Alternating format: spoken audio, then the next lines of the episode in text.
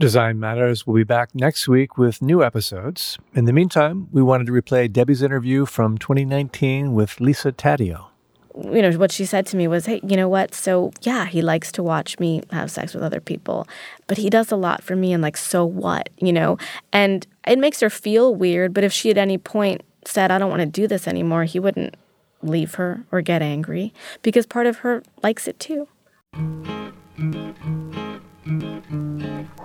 This is Design Matters with Debbie Millman. For 15 years, Debbie Millman has been talking with designers and other creative people about what they do, how they got to be who they are, and what they're thinking about and working on. On this episode, Debbie talks with writer Lisa Taddeo about sex and desire. That's how sex differs from desire. With desire, you're kind of, you fall in love with yourself in a way, as opposed to just having this physical feeling. Here's Debbie. Lisa Taddeo a two time Pushcart Prize winning author, wanted to write a book about desire, but quickly decided she didn't want to write about men's desires. Instead, she wanted to write solely about women's desires, and she ended up focusing on three women. She spent countless hours with them. She even moved into their towns where she took in the scenery and the smells and the sounds of their intimate lives. About a decade later, she came out with her book titled simply Three Women. It has gotten a lot of attention, topped the New York Times bestseller list, has started many conversations about female desire, some of which we're going to talk about today. Lisa Taddeo, welcome to Design Matters. Thank you, Debbie. Lisa, I understand you hate going to the beach. I do. Why is that? I feel like it's very sandy. I just I like when water is super warm and still like a bath and most oceans aren't like that. So yeah, I just prefer a pool. I don't like sand either, and I also like to be able to see the bottom. Yes, I, I feel somehow um, unprotected yes. when it's just this limitless black yep. pool. Mm-hmm. Um, but I, I actually thought you were going to tell us that the reason that you didn't like going to the beach was because of what happened when you went to a Puerto Rico beach oh. with your parents when you were a little girl it's left a mark in different ways. Do you um, want to share that story? Sure. When I was about 11, my friend and I were supposed to go to Florida with her family, and my parents decided somewhat at the last minute that they didn't want me to go. And I was, uh, as 11 year olds tend to be, um, I didn't exactly take it well. And so they said, let's go to Puerto Rico. And while we were there, we were on the beach, and my parents were very, they were helicopter parents before that was a thing. And they didn't let me do anything. So I was like, can I take a walk on the beach? And they finally said, sure. So I took a walk on the beach. I took my um, copy of Stephen King's The Stand, because I've always been a rather depressive individual, even at 11. Um, and I, I fell asleep on on the beach, slathered in like baby oil because I wanted to get a tan. And I woke up to a man, probably in his 40s or so, licking like my shoulder, neck Oof. area. And, you know, I was definitely frightened. But what was weirder about my reaction was that I didn't really, I didn't freak out. I didn't like want I don't know if the word upset him is correct, but I don't know. I don't know how to. I just know that it was not something I handled with, you know, I didn't scream and run. I felt like it was the right thing to just kind of move away slowly. Like, um, so I went back to my parents and I didn't tell them. And that night I had this terrible sunburn. It was like a second degree, like I had blisters. And I just felt guilty about the sunburn and guilty about what had happened with the man, as though my falling asleep on a beach wearing a bikini, you know, um, was my fault. Mm. So so yeah, so that was so no, I don't hate beaches because of that. But you could. I mean, I, that I would could, be a yes. good enough reason. it's true. Your dad grew up in New Jersey mm-hmm. and went to medical school in Bologna, Italy. Mm-hmm. While there, he met your mom, who was a fruit stand cashier. Is it true your dad serenaded your mom outside her window with an old radio? How did you know that? Yes, it, it very, is. Very say anything. I sort of had that uh, John Cusack, uh, yeah, like yeah, in you your know, eyes thing. That's how I picture it too. I don't. Ex- I know that he did that. I don't. I don't know if it was above his head. Um, yeah, it was very. Um, I always think that's so. You know, it's very incredibly romantic, and yeah, I've thought about that a lot. Your parents love to read.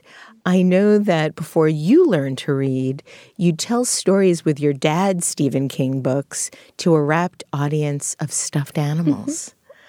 That's I, I can really see that. It's so vivid.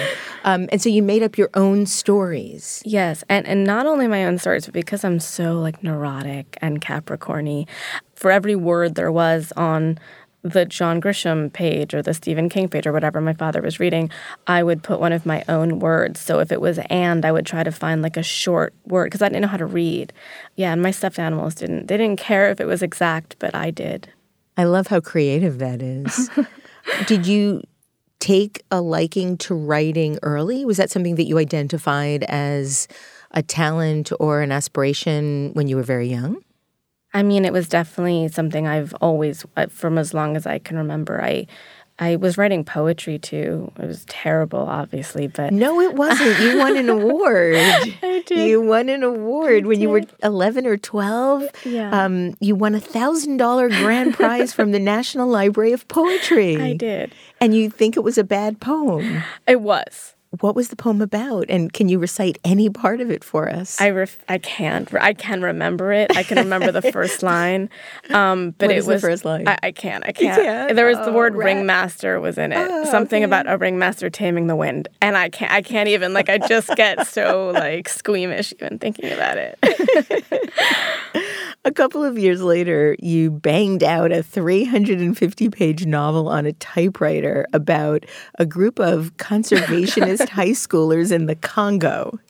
And you said that you were a depressed kid and writing about a world you could only dream of and research in an encyclopedia, and that's what made you happy. yeah. So were you depressed? Were you were you a sad child? I had a happy family life, but my mom was depressed. And not like in a sort of traditional way. She wasn't like sitting in bed and not getting up, but she would say in a very Italian way, I'm just, I'm so depressed. it didn't really, it wasn't like I saw it outwardly, but I, I just, I took in a lot of that. I think there's a lot of like, I don't know, it's an Italian sort of, there's a lot of Elena Ferrante stuff like that. There's a sort of like deep, you just feel all these things deeply when you have a mom who talks to you. She talked to me like I was 40 years old.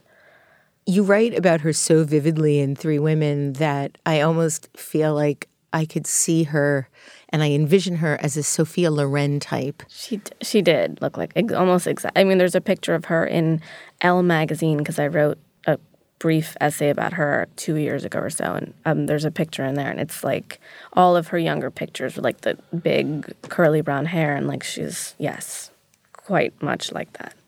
You went to New York University to study dramatic writing and ultimately transferred to Rutgers in New Jersey. Why Rutgers? My um, ex boyfriend was there. My parents would not let me go to see him. Like they kept track of me. they really were Oh helicopter. yeah, it was wild. You know, I also in in NYU I felt very it was a little too much for me at first. I was living Washington Square Park. It was kind of a dream. I had almost a full scholarship. The fact that I transferred to Rutgers with my parents were then started paying money for me to go to school. I'm surprised they let you. Well, I told them that um, they didn't have the classes I wanted at NYU. Meanwhile, I was in a seven-person Virginia Woolf class. I mean, that I, I think about it at least once a week. It's it's very, it's absolutely haunting that I did that.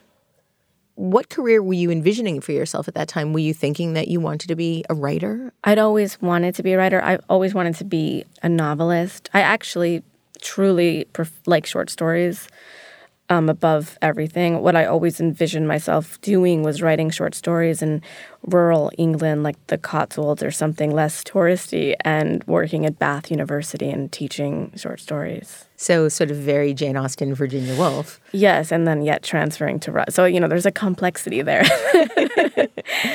Um, your father, Peter, was killed in a car accident in 2003 when you were in your early 20s. And I understand that at that time, you did have uh, dreams to be a writer, but everything ended up taking a backseat to your grieving.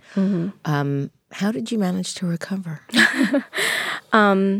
Yeah, I mean, I don't know. It took a. It was very brutal for a long time, for over I mean, it's still brutal, but it, it's changed. You know, they tell it they say it, uh, change does change.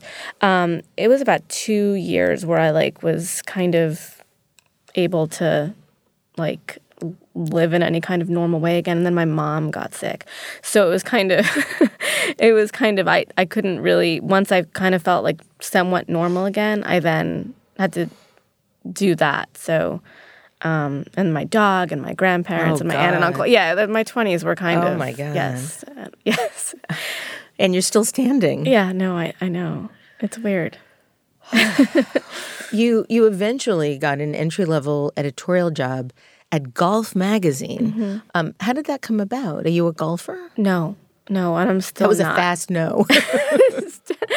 I met someone, I was like emailing people, editors at different places, and saying, because I wanted to be an editorial assistant.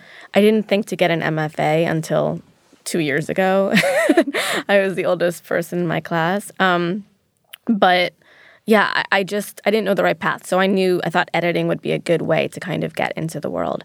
And I emailed a few people, and someone introduced me to someone who told me that this job had opened up. So, I mean, I said I didn't know anything about golf, but that I was willing to learn, and I was. Um, so that's how it worked.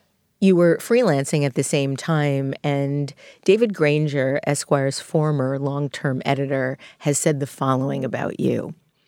I met Lisa after I got a call from a friend who she'd worked for. I had breakfast with her and started looking for ways to work with her. When Heath Ledger died in 2008, I was baffled by the outpouring of emotion. I called Lisa and asked her to report as much as she could on it in a week. Five days later, I had the first draft of a story, and I thought it was good, but it just wasn't there. One of my editors called her and told her we couldn't use it. The next morning, eight hours later, we had a completely rewritten story in our inboxes. It was in first person, and we called it reported fiction. It was both funny and profound, and we published it. What made you decide to do that? I had always wanted to be an Esquire. I'd always wanted to write fiction in Esquire. There's a number of magazines that I had, and that was one of them. And I just want to keep checking them off until I get them all. Um, but with that in particular, my father had passed away recently, and I needed something, you know, like I knew I needed something in order to kind of get by. And I got that call and I was crushed. And, you know, they were like, maybe we can run it online. And I was like, back then online was not, you know, it just wasn't what it is now. And I was crushed. And I said, okay. And I hung up and um, I cried for about two hours and I smoked about 50 cigarettes with my mother, like across the table, just crying.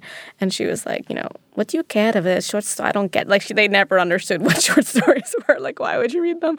Why would you write them? And then I went to my computer and I just, like, wrote something and I sent it to them at like five or six o'clock in the morning. And I said, you know, and I meant this. I was just like, you guys don't even have to read this. I just wanted to do it.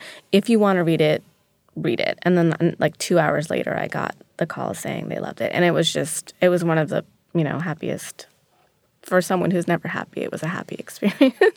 Why are you never happy, Lisa? I am just incredibly anxious. But Very- that's different than unhappy. Yes, I'm not unhappy. I'm just scared all the time, so I can't live in the moment. So I'm happy in retrospect. What are you scared of? Well, after a sort of, you know, dad car accident, mom cancer, everything else in the world, I just constantly think of all of those things on a probably minute by minute basis. And PTSD So loss. Yes. Yeah. Loss and abandonment. and disease and accident. Yeah. No, it's interesting how how death gives you a perspective Mm-hmm. of vulnerability unlike anything else. And I feel the same way too. My my surrogate mother uh, just died of pancreatic cancer, and now I'm really afraid that I'm dying of cancer. I don't know if it's survivor's guilt or if it's just something that uh, means you know I'm insane, but No, I've been struggling with that too. Um, the story that you wrote about Heath Ledger, I hadn't read it at the time. I read it in preparation for our interview today. It was mesmerizing. It's unlike anything I've ever written. I think it's one of the best things you've written along with the book. I was completely taken by its originality. And prior to reading it, I had never actually heard the term reported fiction. Was that something that was around? Did you just create that genre? what happened, it was really David Granger who said, report on this for a week, and then whatever facts you don't have, like how what he actually did, you know, at the time that he died, then just fill it in with your imagination. What was different about what you originally sent them and what eventually was printed? The first one was multi voices. Mary Kate and Ashley Olsen were talking. It was just, there was a lot going on. I thought it was experimental and cool, but ultimately it didn't have like a pulse. And I, I didn't know that when I handed it. It's like the kind of thing like you always know, or at least, you know, when an editor comes back to me and says, basically you can do better and not in so many words although i have heard that it's in those many words. You go okay you're right i can um, so i knew it. When i got it back i was like yeah that's wrong. How would you describe that piece for somebody that hadn't read it? One of the best things david granger said which i've literally it's something i keep in mind every time i write he said you know it should be funny, it should be X, it should be Y, but because this is a human life that we're talking about, it should above all be beautiful. And that has been in the back of my head about everything I write, not in terms of beautifully written, but in terms of having real respect for the person that you're writing about, even if it's fiction. So I would say that I would describe it as being kind of like wanting to both honor someone's demise while at the same time being as honest as possible about what might have happened because I think I think honesty is so important across desire, across grief. It's we kind of button a lot of things up because we're afraid. So I'm afraid of a million things, but I'm not afraid of talking about things. you mentioned your mom being diagnosed with cancer right after your father died. One of the last things your mother told you before she passed away was don't let them see you happy. I can't stop thinking about that. I think we're much more used to hearing things like don't let the bastards mm-hmm. get you down. Mm-hmm. She then went on to say if they see you are happy, they will try to destroy you. Mm-hmm. What did you make of that? Uh, to be perfectly honest, I spoke to hundreds of people for this book in specific, I spoke to women about desire and about why they didn't talk about it. And there's a quote by a female author that's like a woman who is unhappy cannot truly be happy for another woman. Mm. Um, and I think there's a lot of truth to that and what I saw from people. And it's very quiet and it's not something that you can see. I think it's a lot more so 30s and up. I think that younger people they don't have that as much, especially these younger people and like right now, I think that there's a lot more openness because we're just they're growing up in this culture where there's there's it's okay to be gay, it's okay to be transgendered. There's just so much openness that most people, you know, people older than that didn't really have. But what I saw with women in their 30s, 40s, 50s, 60s, there's a lot of why does she think she deserves that? Like, I mean, I there's plenty of friends of mine. I have a friend who left her husband and started dating her personal trainer, and there were women who said, "Why does she get? You know, she had enough. There's always that she had enough." And it's like, well, it's none of your business if she wanted more, as long as the personal trainer wasn't your husband. You know, it's it, but there's always that. I've heard that from so many people about so many different things. And Lena, the. I was going to say, yeah. I have the quote right here. Some of the women expressed frustration that Lena had a home, a husband who provided for her, and healthy children. They were angry that she wanted more. Mm-hmm. Um, I guess this is a good time for us to go right into the book. but I love that line, and I felt that line both as Lena and as the person looking at Alina, mm-hmm. especially when you don't feel good enough about yourself and then you get jealous that somebody mm-hmm. else has more somehow. Mm-hmm. Your book, Three Women, has come out. It has created a, a tsunami of conversations and debates and analysis. Can you share with us how a New York Magazine profile of Rachel Uchitel essentially led to this book? I was supposed to write about Tiger Woods and the alleged affair he had with Rachel Uchitel, who was ambassador of the bottle girl industry, which that they bring the bottles of expensive champagne and vodka to the tables where people are paying ten thousand dollars and up to sit at. And I found the women surrounding Rachel Uchitel and what she had been before she became sort of promoted to, you know, like an ambassador as opposed to one of the bottle girls.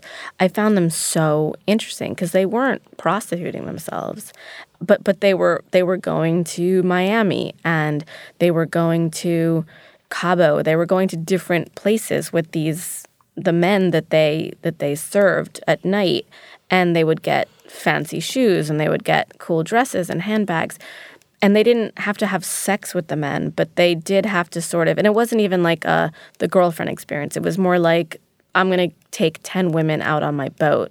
And if you're 23 and someone's like hey come to miami it's like all right. Sounds like the Fire Festival. yeah exactly. Um, so i started talking to them. I became so I, I kind of embedded myself with those women and i wrote this story that was predominantly about them. And rachel Uchitel and tiger were sort of this underlying part of it.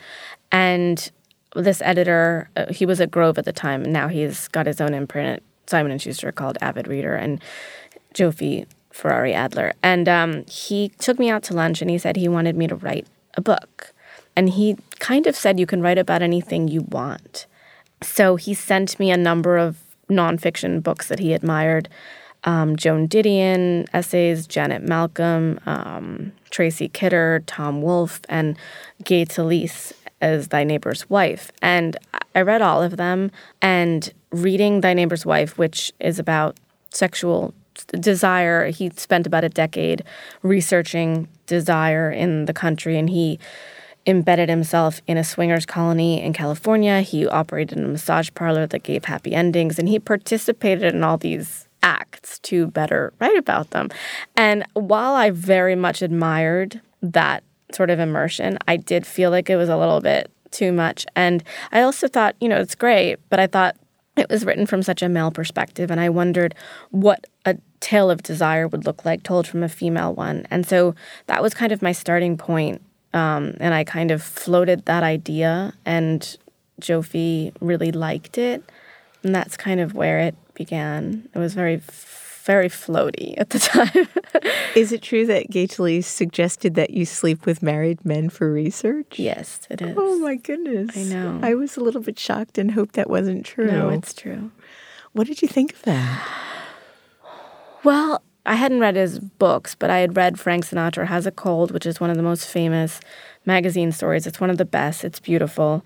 He couldn't essentially talk to Sinatra, so he just spent a month longer following him around from afar, talking to the person who brought his toupee around, etc. And I just admired it. So I admired him. I thought he was an excellent reporter. I didn't consider myself a reporter that much. I had done the same sort of thing uh, just because it kind of made sense to me, but I didn't. I felt like he was the consummate reporter. So when he said that to me, I felt like I'm not going to do that. But is that is that what a reporter would do? That's literally how I felt. I didn't have the sort of I didn't go, "Oh my god, what is he talking?" I didn't that wasn't my first it was like I'm not going to do this, but but somebody else should. That was kind of the feeling I had. And then I thought a lot about that part in Mallrats. I don't know if you mm-hmm. where the young woman is like being intimate with men while taking notes on them. And so that's what I pictured. And I'm like, well, that's already been done anyway. So Right. You said that desire is one of the things we think about the most, and it's also our biggest secret. Mm-hmm. How do you define desire? I- was writing about sex to start, and I very quickly got bored. I went to the Why? Why? because you know it's like real sex episode you, if you watch one you're like oh that's cool you know if you watch a marathon you're like after like the 10th one you're like all right like you just feel a little bit whatever um, so i went For one of the first things i did was to go to the porn castle in san francisco which is no long much like the national library of poetry is no longer um, there and Great bastions of our time. so I I watched a lot of things there. I spent a good deal of time watching women having sex with machines. There was an enema room. There were lots of things that were interesting. The main thing I was doing was profiling this young woman who was I think 19 um, and she was having sex with men on camera and her girlfriend was the director. Her girlfriend, as in partner? Correct. And I was very, um, I was very intrigued by that. And I wanted to know how it felt to watch, you know, did it not feel bad because it was men and not women? Did it feel worse because of that? And I, I spent a lot of time trying to sort of figure that out. And I think for that, not I think, I mean, what they told me time and again was that it was just a job. And I believed that because I saw it. And while that is great, and I, you know, applaud the fact that someone's able to separate that, but it wasn't compelling after a couple of chapters of writing about it. And the rest of the porn castle was, after a week or two, I was kind of, I would go home and write, and I'd be like, I don't know how to make this interesting. Sorry, that was a long winded answer to basically desire for me and what I found was the passion that lies beneath sex, the emotions that underscore that un, that are beneath it that the people don't talk about that much that led Lena, for example, in Indiana to to drive for this man four hours, this her old high school lover. Yes, it was for the sex, but what the sex was making her feel was this kind of rebirth, this reawakening, and she was in love with herself for the first time. And so I think that's how sex differs from desire. With desire, you're kind of, you fall in love with yourself in a way, as opposed to just having this physical feeling that, you know, does not really move much outside of the moment. I want to read a brief excerpt from your introduction about the choice to investigate women's desire versus men's. You write, in some cases, there was prolonged courting. Sometimes the courting was closer to grooming, but mostly the stories ended in the stammering pulses of orgasm. And whereas the man's throttle died in the closing salvo of the orgasm, I found that the woman's was often just beginning. There was complexity and beauty and violence, even, in the way the women experienced the same event. In these ways and more, it was the female parts of an interlude that, in my eyes, came to stand for the whole of what longing in America looks like. What does longing in America look like? I think it looks like something we still can't talk about. And that's why, what's one of the reasons I thought that I found women more interesting because we've been okay with male desire for centuries. Even if a politician wrecks his whole life over something, we still go, well, you know, it's terrible that he did that, but duh, you know, I mean that's that that happens. With women, there's a lot people including other women don't want to hear about other women's desire. And I think that one of the things that I noticed so much, specifically towards the end of my reporting, and most of my reporting was done prior to Me Too, but what I noticed in the sort of towards the end, uh, that we've been able to talk very loudly about what we don't want as women, but we're still not talking about what we do want. And I think that if anything, that's only gotten worse as the other side has gotten better, not because one is going up and the other one's going down in concatenation, but because because of the media, because of social media, the second you say something, if it's not the right thing, it, it's you need to be at one extreme or the other. If you're in the middle, you're not in the club. And what I saw with Desire was that uh, when women want the wrong thing, whether it's the wrong man, the wrong woman, the wrong job, there is an instant you can't want that. That's not right. And that's why with Lena, with Maggie, with Sloane, each of them wanted something wrong. I mean, not wrong in quotes. Lena wanted a man who was married, who did not love her back. She was going after him. She was dropping off her kids for him. He was not going to ever be there for her. But so what? Is my point. You know, like why why judge her? What I thought was was vital about telling her story was the fact that she was it was so so raw and it was so the need for him this man she had been raped as a young woman she had been completely and bodily abandoned by her husband for um, about a decade. And this was the first time she was feeling passion, love, it, like she was inside her own body. She had had endometriosis and fibromyalgia. She was literally losing the pain. And for people to say that that was pathetic, I found to be horrifying. You've been lauded quite a lot for being able to write about these women in a way that was completely non judgmental. Did you ever have your own judgments as you were witnessing and observing? I mean, it was in some ways almost like ethnographic research what you were doing. You were living with these women. I never judged them. I'm not a judgmental person. That's one of the only strengths I have in terms of emotional. Um, I judge in my household, I judge my husband, um, but I do not, I judge myself. I, I don't judge other people because they're not it's not my life. You know, for me, it's like the same way that I don't think men and politicians should not make our choices for our bodies in terms of abortion or not. I think that the same is true of any kind of sexuality, any kind of thing that you want. I, it's not my place. There were a bunch of reasons why I didn't judge, but I didn't. To find subjects for the book, you started with Craigslist. You mm. crisscrossed the country six times. You went everywhere from the swingers club to gas stations where you'd paste flyers up. Mm-hmm.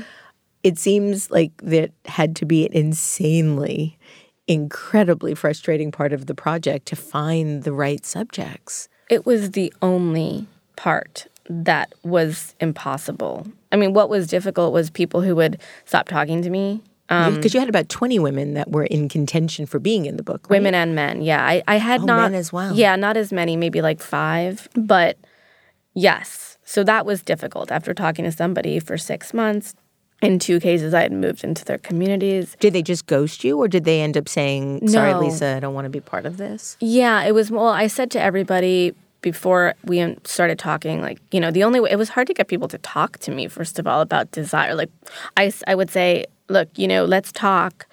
At any point, if you want to stop talking, you can just tell me. If at any point you say, I want XYZ stricken from the record, then we'll do that. So a lot of people took me up on that. People are excited to talk about themselves and they'll do it for months on end you know and i'll just listen and tape record it and take notes and they're like oh they love hearing their stories they love the idea that someone's sitting there listening recording it for for posterity. But then, you know, it's like, okay, now the idea of like being with your therapist and telling them everything and then your therapist saying, okay, this is going to be in Barnes and Noble tomorrow. Cool. So that's that's where I kind of, you know, and I would say because I would remind them I'd be like this is a book. So How did you survive financially? I was given an advance that was healthy. Um, it was for two years. It was considered a healthy advance for two years. It was not a healthy advance for eight years you know, I, I lived in an RV for a while. Living in Indiana is inexpensive. Um, you know, so there was I wasn't living in New York City anymore, which is part of the reason that I could do it. So, from a broad perspective, can you tell us why Lena, Maggie, and Sloane form this compelling trio for you? The main reason that it's those three is because those three gave me the absolute most. I spend the most time with them. They let me spend the most time with them. They were honest, they were willing. Um, so that's the main thing. The other thing is one of the reasons I think that they spoke to me is because they they had some sad, scary, and or highly passionate things going on. And in the end, as a trio, I think what's what binds them, besides the fact that they gave me so much, is the way that judgment of other women and of other people kind of was so much a part of their lives. The three women are, are quite different in their class backgrounds, but they do share some commonalities. I, I realized towards the end of the book, in one point in all of their lives, they were all sexually assaulted. Mm-hmm. Um, did you know about that early on, or was that something that took time to reveal? Um, you know, Maggie was um, Maggie was statutory right rape. Um, Lena, I found out about right away. I think it was one of the first or second things that first or second times that we met um, after the discussion group that she said that to me. Sloane was the last thing I found out about her, and it wasn't it wasn't assault so much as as something a little bit stranger. But you know, it's it's funny because I've heard a lot of people say that there's assault in all three of them, but there's you know I, I'm I just saw it this morning. The study just came out that I think it's like one in three. And it just came out. Is that the one you're talking about? No, I just do so much work with the Joyful Heart oh, Foundation okay. and and to try and trying to eradicate sexual assault and domestic okay. violence. That it's a stat that I just know by yeah. heart. So that's the thing. It's people have been like, "Well, why are they?" All? It's like because that's what it is, right? And I think if you talk to anyone for longer than a week, a month, you'll hear that. I heard that probably 80% of the time. And it, if it's it doesn't have to be a full-on stranger rape, but it's all different kinds and it's also all the little kinds that add up. Like, you know, that man in Puerto Rico for me, you can multiply that by 50 and that's what I've had. Uh, I just wrote a story for Playboy about a gynecologist of mine who I long story, but it's it's in Playboy. It's a long. Is it in the current issue? It's in the fall issue. Yeah. Okay. So um, I was doing a story for Ashley Mad- Madison about married men. So I was going on dates with them. I was not sleeping with them, but one of the men that I was talking to, we never met in person. He we talked on we moved over to gmail and his gmail was his name like the when you hover above the the handle Right. and i was like what kind of an idiot who's cheating does that um so anyway i the, but but beyond that the name was the name of my gynecologist yeah i know Is it the same man? yeah yeah Oh my goodness. yeah. Oh my god. So yeah, and he was a he was a bad guy, not just because of the cheating, which is you know its own thing. He was he did a lot of bad things. I stopped seeing him as a gynecologist, but anyway, so that happened. Like a lot of things happened to me, and and so it's not about telling the stories of sexual assault so much as that's that's part of the makeup for what we become and for what we allow and for what we don't allow as much as passionate things and loving things are they all it's just a part of the human experience One of the other commonalities that I felt among the three women was a pervasive sadness. Mm-hmm. They all have a, a very deep sense of almost defeat. Would you say that that's correct? no i mean lena's incredibly lena had lena was going after this man full throttle she had a, a terrible couple of weeks during it when she was nearly suicidal the rest of the time, and I still talk to all three of them, the rest of the time, Lena's quite happy. She gets a little, things happen that make her sad, but at that point in her life. And that's the thing, the reason that these three were willing to talk as much as they were is because there's pain. You know, you want to. Um, you want to talk about that when when you're totally happy, you don't really need to talk about it. And I don't think people are that interested in reading about happy that's people. the thing. People are like, why don't you have happy marriages? I'm like, because, well, first of all, I think Sloane's is an incredibly happy marriage. There's confusion, as there is in any relationship. But, you know, the thing I always say is that her husband tells her every day that she's his fantasy. That's a huge thing. You're my fantasy, like above all. be- Yes, he wants to you know, what she said to me was, hey, you know what? So, yeah, he likes to watch me have sex with other people, but he does a lot for me. And, like, so what, you know? And it makes her feel weird. But if she at any point said, I don't want to do this anymore, he wouldn't leave her or get angry because part of her likes it too. I have been all of a sudden in the same way that maybe 24 months ago we started reading and hearing all about polyamory. Now, uh, I don't know if it's because of your book, but all of a sudden I'm reading all about this whole cuckolding thing, which is when a man likes to watch his wife have sex with other men. Why is, I mean, from a psychological perspective, do you understand that need? I think, yeah, psychologically, I do. I understand it because I've talked to f- a few of them. I didn't. I was very interested in going into depth with that. I had a couple like that. Um, Esther Perel um, talks a lot about with women the idea that once you are, once you feel safe, you start to feel a little bit bored sexually, and that's true for men too. But for women, it's very true. Is what she's found and what I found too. It's like you you go after safety your whole life, and then you get it, and you're like, oh, what can I do? So with men, it's I think it's more some men are incredibly incredibly jealous and other men that they use that jealousy to fuel their sexuality in a way. So I think that seeing that happen is a way of one I think it's it's like okay look let's say our relationship is at one point it's immutable that it's going to one person's going to cheat on the other which I, i'm not saying that's true but that's a that's a feeling that a lot of them said they have. Then at least let me just open it up now. Let me watch the very thing that i fear. Did you find in all of your research and, and all of the subjects any woman that wanted to watch her husband having sex with others? oh yeah yeah definitely there was a lot of that in fact in a lot of my readings it's been interesting because i've had a lot of women who are older come up to me and say, um, I, "This is what I've done with my husband. I've I've wanted to watch him have sex. There's been a lot of women who have said, "Why didn't you talk to me?" I'm like, I looked for you. I looked for a lot of people. Um, so yes, I did. I actually found more, like I said, after the book came out, people felt more comfortable talking about it. Did anything surprise you about women's desires?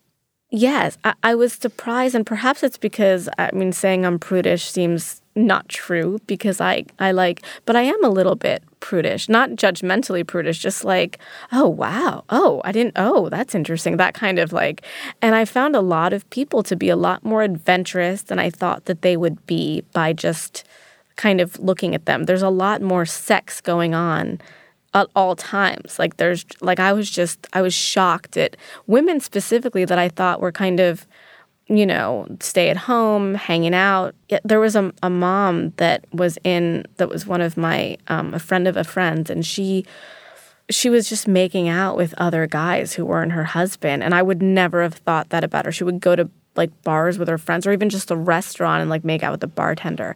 And I was like, really? You know, and I'm not going to say her name, but like Jennifer? Oh my gosh. And it was so, so I saw a lot of that. A lot of the book is rather steamy. Mm. Um, Tell us how you regard writing about sex, especially if you feel like you're a prudish. bit more of a prude. Well, I'm not prudish in terms of writing or reading about it. I it's liked bold. I like to um, what I wanted to do with writing about sex because there's a lot of, you know, bad sex writing bums me out.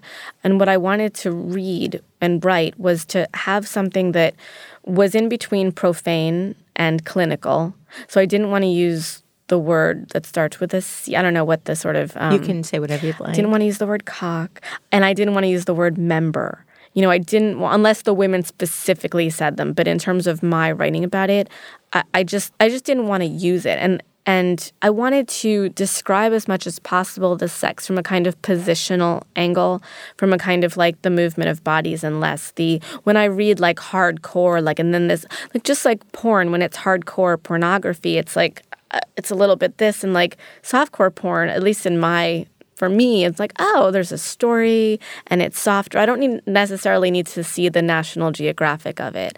But when I spoke to Lena, Lena's section is the most graphic.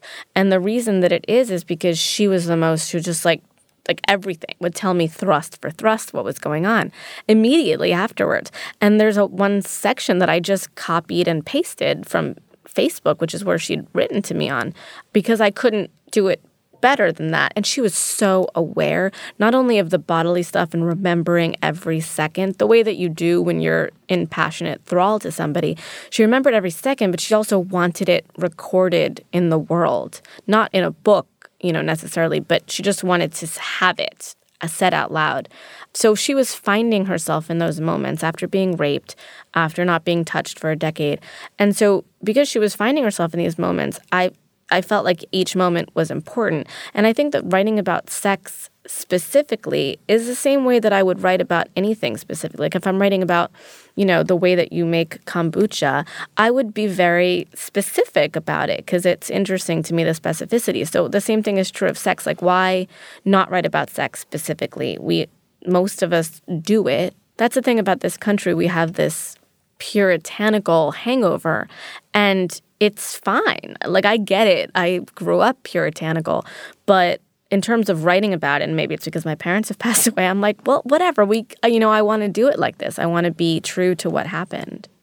Lisa, the book is now going to be coming to Showtime following a bidding war. Congratulations. Thank you. You're currently set to write and produce it. How are you feeling about that? Both excited and very, very nervous. I want to do a good job, and um, and it's a lot of work, and I have a lot of other work to do, and this is my priority right now. But I also have a novel to edit and a couple of other things going on. So and a four year old daughter who is insane. So um. So there's a lot. So I'm really excited. It's incredible. Your website alludes to two other works, Animal out in 2020 and Ghost Lover out in 2021. Are those both books?